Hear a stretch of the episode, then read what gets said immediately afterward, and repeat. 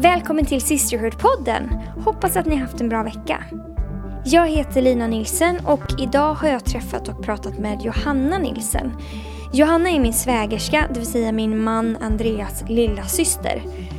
Hon känns mer som en blandning mellan en dotter och en syster. På grund av olika utmaningar i livet så bodde hon som tonåring hos mig och Andreas när vi var alldeles nygifta. Och hennes story är för mig personligen ett bevis på att Gud aldrig lämnar eller överger oss.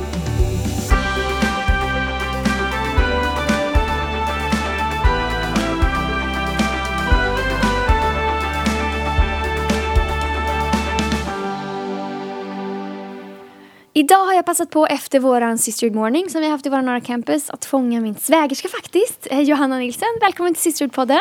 Tack. Det är så sjukt vuxet uttryck. svägerska. eh, hur mår du? Jag mår bra. Var Kommer. drog du ditt första andetag? I Skövde. Mm, metropolen. Mm. Gick det bra, tror du? Har du fått höra din förlossningsstory? Jag har sett filmen. aj, aj, aj. Hoppsan. Ja, mer än så vill vi inte veta. Em, har du någon bucket list? Och vad finns där i så fall? Nej, jag har ingen bucket list. Men jag har ju saker som jag vill göra. Såklart. Ja. Säg Men något. Jag vill åka tillbaka till Australien. Ja. Okej, vi ska komma. Du har alltså bott i Australien. Ja. Teasar vi lite här. vad betyder sisterhood för dig? Oj, sisterhood betyder väldigt mycket för mig. Eh, sisterhood är det som fick mig på rätt spår i livet. Typ. Mm. Så det har varit livsförvandlande för mig. Wow. Kan du inte berätta lite om eh, din uppväxt? Om hur det var? Och eh, vad var det du behövde komma på rätt spår från? Ja, alltså... Jag tror att ehm, det som jag behövde komma på rätt spår var att jag behövde tycka om mig själv och inse att jag duger. Mm. Eh, och inse att det är okej att vara tjej och vara stark och känna sig värdefull Mm. och allt det här. Men ehm, min uppväxt, min uppväxt var bra, men den var... ehm, det var även delar som var dåligt, som satte djupa spår i mig. Som gjorde att jag inte kanske växte upp och kände det här som jag senare upptäckte genom Sisterhood. Jag känner ju dig så jag vet ju lite om din story. Ehm, hur mådde du när du var åtta år gammal till exempel? Minns du var, det? Ja. ehm, det var väldigt turbulent hemma. Min eh, pappa hade ehm, alkoholproblem. Och det var väldigt... ehm, det var väldigt osäkert hemma hur det skulle vara. Och jag var ganska otrygg. Liksom. Och jag växte upp och under några år och kände mig väldigt otrygg. Jag visste aldrig hur det skulle vara hemma. Och ja, jag hade ingen kontroll helt enkelt. Och eh, för mig så blev det att eh, mitt sätt att ta kontroll var att ta kontroll på det som jag kunde kontrollera. Mm. Och det blev maten. Det var, ehm, jag utvecklade ätstörningar, men det var liksom inte... Det var inte det här kanske... Jag är så tjock så nu måste jag bli smal. Mm. Utan det, blev, det var djupare än så. Eh, jag började... Det blev ett självskadande beteende som blev en... O, det, det blev en liksom... Ja, på grund av att jag kände att jag hade ingen kontroll. Jag behövde ta kontroll på någonting. Och det fick utlopp i att jag började kräkas och skada mig själv på det sättet. Och det började redan när du var typ i lågstadiet? Ja. Och sen gick det i perioder eller var det sen konstant? Det gick i perioder.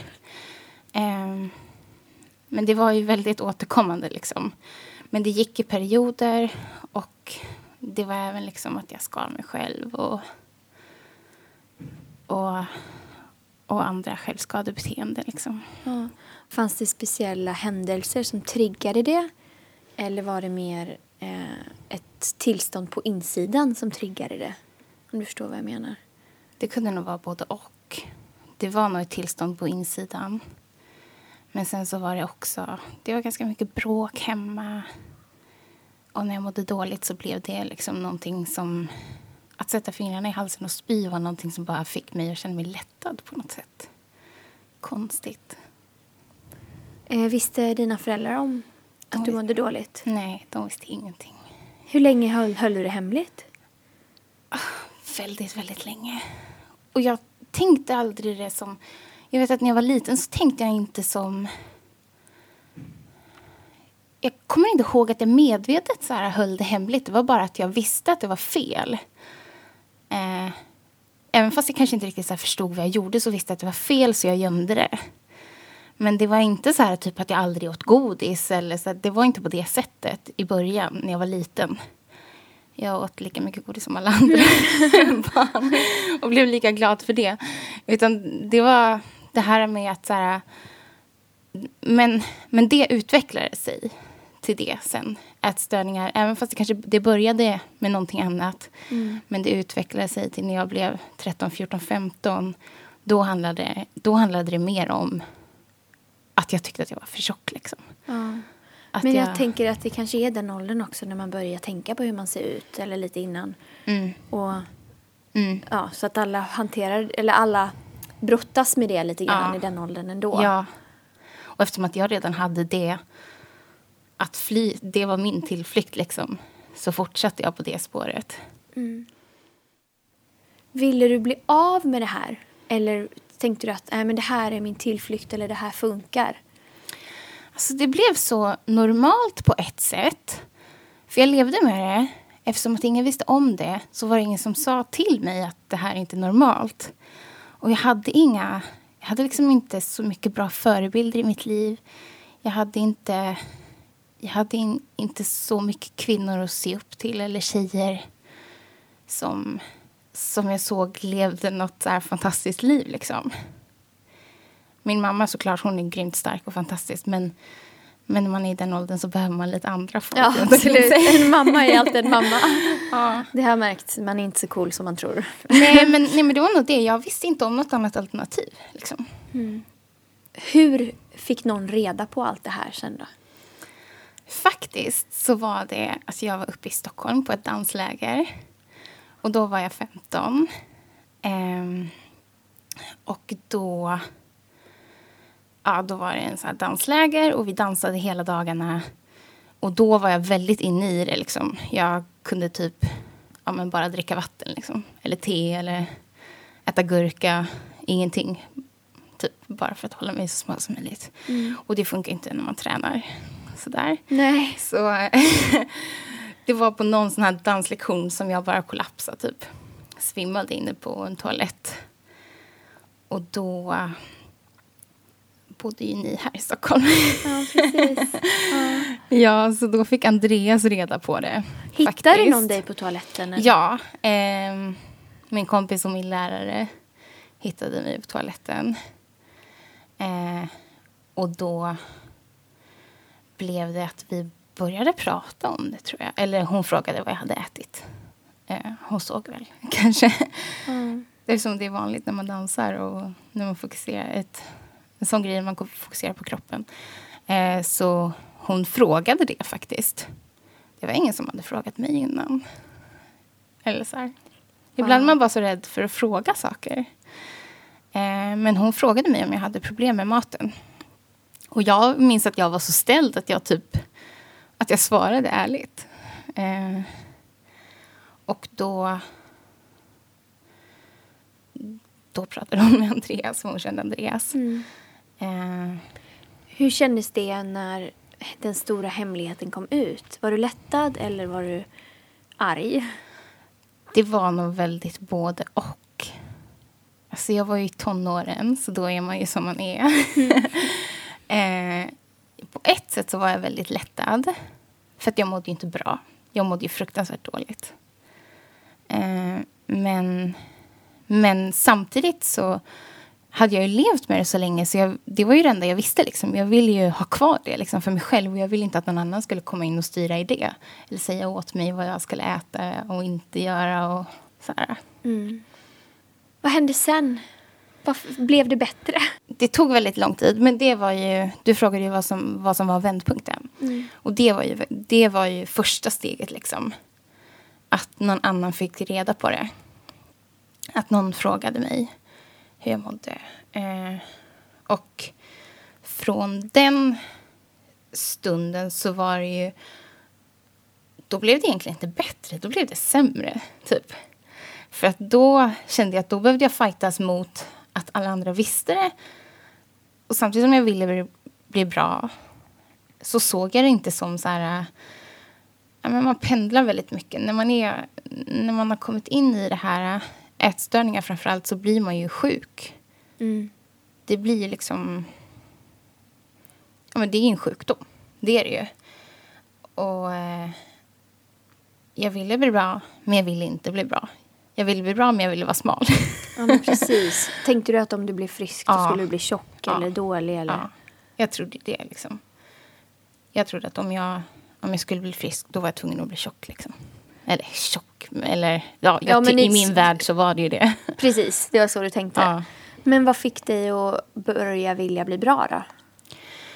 Det var när, ehm, som du vet, så flyttade jag ju till er. när jag var 17. Eh, så det var ju typ två år där, där jag fightades väldigt mycket med, med ätstörningen. Och, och du och Andreas var ju mitt största stöd. Typ. Och jag, eh, ja, jag var på så här behandlingar och ingenting riktigt hjälpte. Det var, det var inte riktigt någonting som hjälpte. Ehm, men det som hjälpte för mig, och så är det absolut inte för alla som går igenom något svårt, men, men det var att jag flyttade upp till Stockholm. Mm. Eh, jag flyttade till er. Men på ett sätt så, jag bytte miljö. Och det var nog den största förändringen som ledde till någonting bra, att jag bytte miljö. Jag, eh, det jag kommer ihåg från den tiden när du bodde hos oss Mm. Är ju ganska mycket. Men det ena är ju en, en lovsångs-DVD. På den tiden kollar man på DVD som bara gick så här varje gång jag kom hem. Ja. Så, så kollade du på den här. Varför gjorde du det? Ja, nu blir jag alldeles rörd när jag tänker på det. Jag blir helt gråtig. Men jag fick ju den här DVDn av Andreas. Han hade varit i Australien. Ehm, och eh, det var en lovsångs-DVD från Hillsong.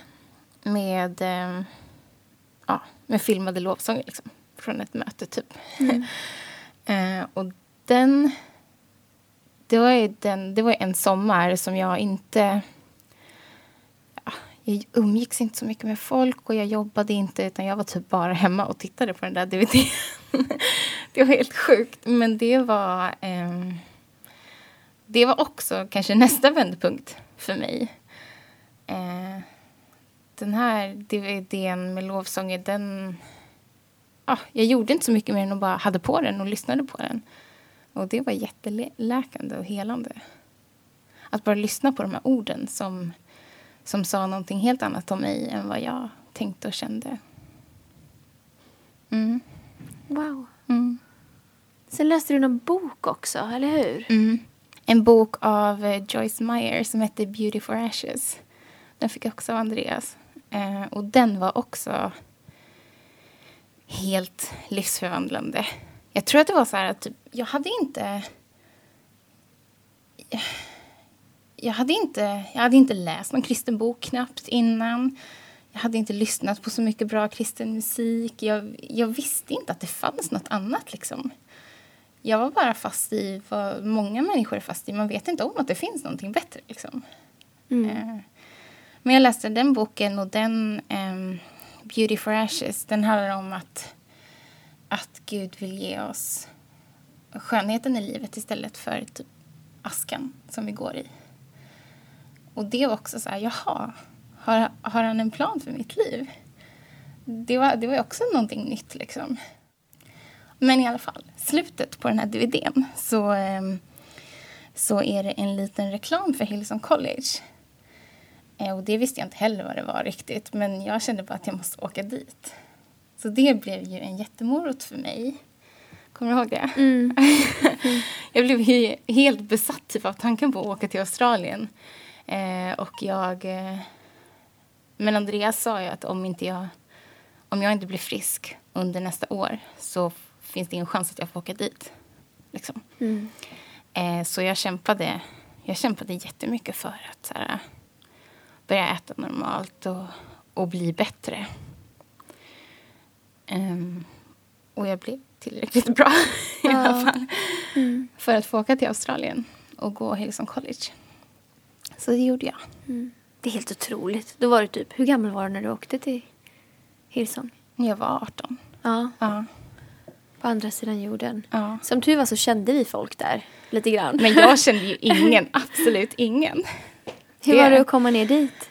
Det var en krock. jag trodde att jag skulle åka dit och jag vet inte riktigt vad jag hade trott. Men, eh, men det var ju verkligen de åren som på riktigt... Allting innan hade bara varit en förberedelse för, för hur mitt liv skulle vända. Men det var de två åren där mitt liv verkligen vände. Ehm, att få komma till en kyrka som var mer än vad jag någonsin hade... Ja, jag visste inte ens att det fanns såna kyrkor. Så. Hur var, hur du växte upp i en kyrka, eller hur? ja, Den var inte så jättestor, va? den var inte så stor. Ehm, Eftersom du kommer från en liten... jag kommer från en liten stad, Tidaholm. Nej, den var inte jättestor. Alltså den, söndagsskolan där var fantastisk och alla gjorde ju säkert sitt bästa. Men ehm, ehm, jag kände alltid att det var väldigt mycket att när vi väl kom dit på söndagar då skulle allting vara perfekt. Det var ingen plats dit vi kom och kunde vara eller berätta som det var. Liksom. Det var en plats där vi visade upp oss på söndagar. Typ. Mm.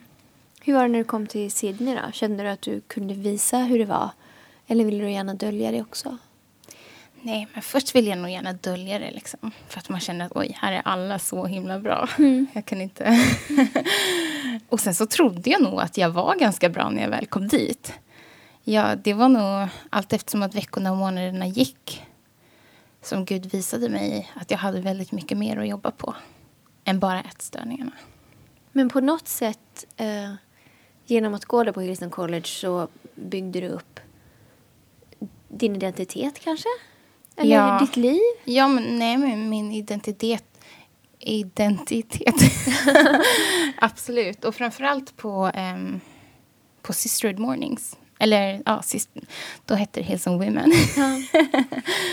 en del av, a- av schemat var liksom att man är med och tjänar på, på Sisterhood eh, på torsdag morgnar.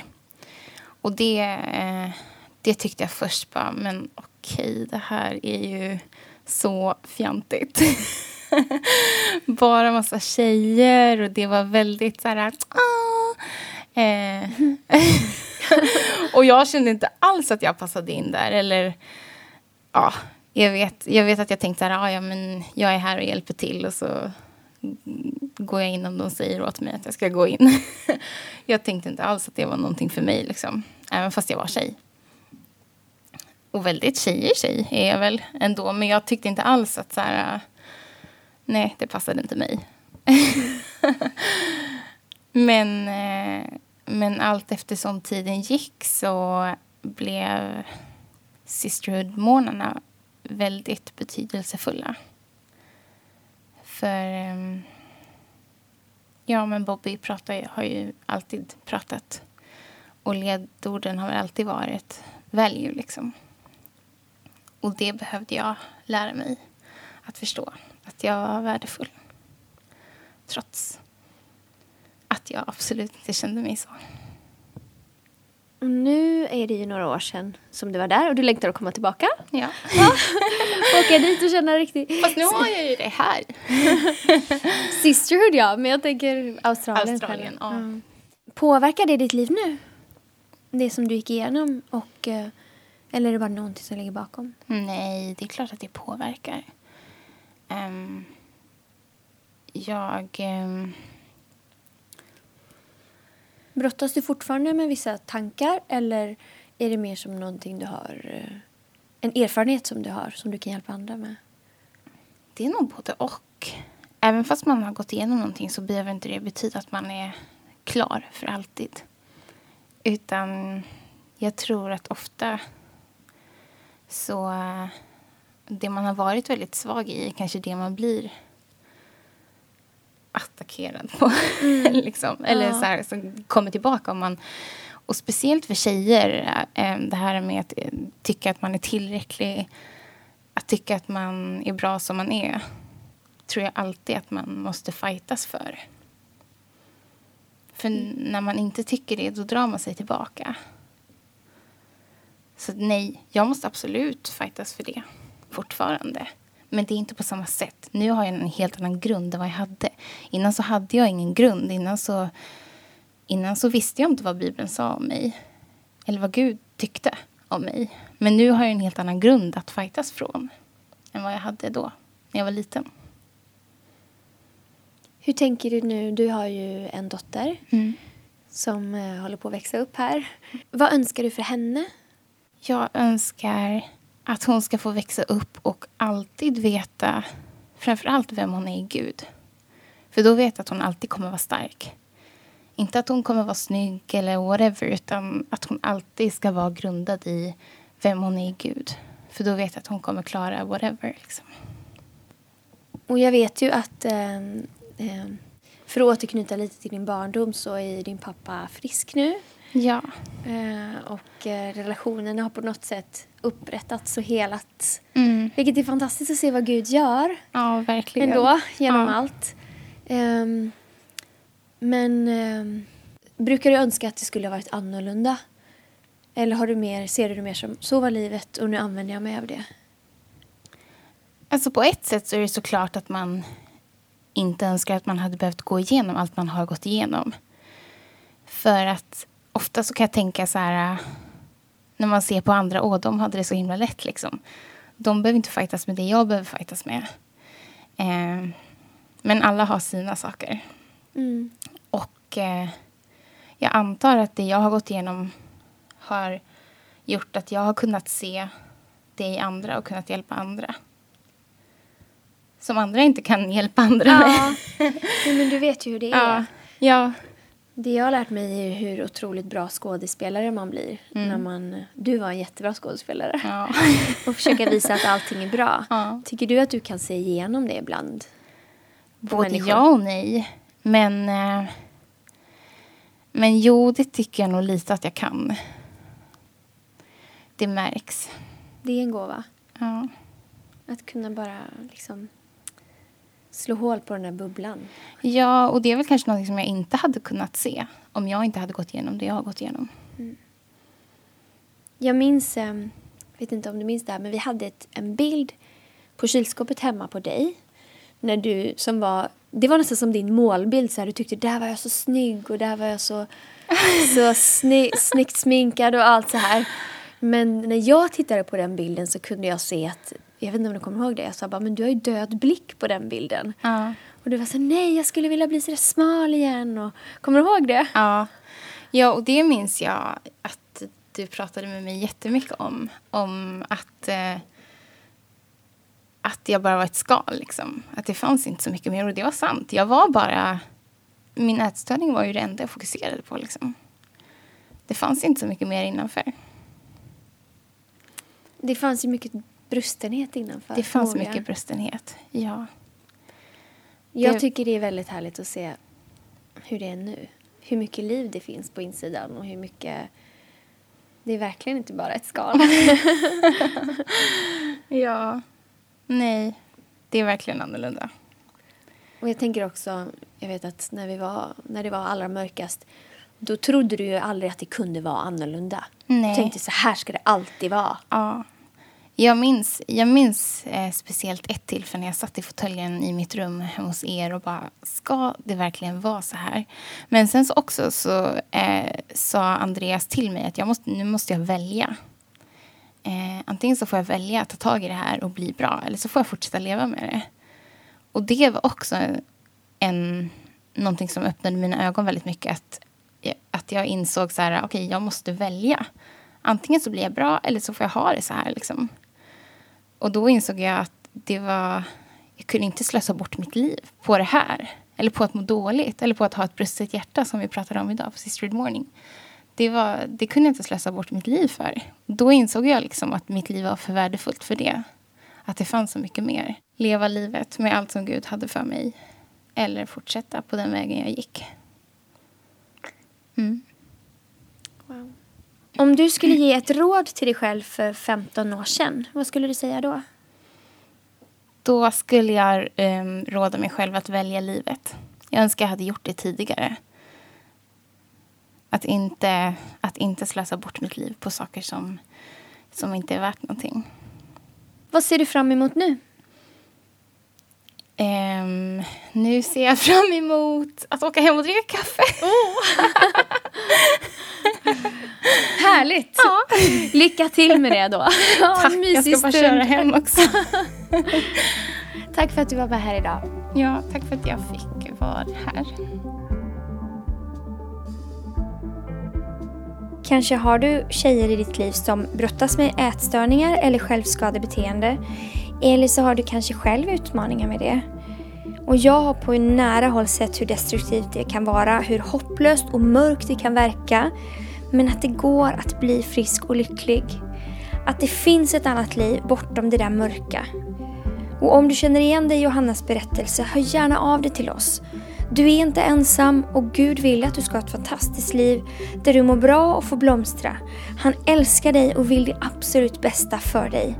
Så välj livet. I Isaia kapitel 61 så står det att alla som gråter i Israel ska han ge skönhet istället för aska, glädje istället för sorg, lovsång istället för hopplöshet. Gud har planterat dem och de står där i rättfärdighet, som starka och sköna ekar till hans ära. Det är vad Gud vill göra för dig.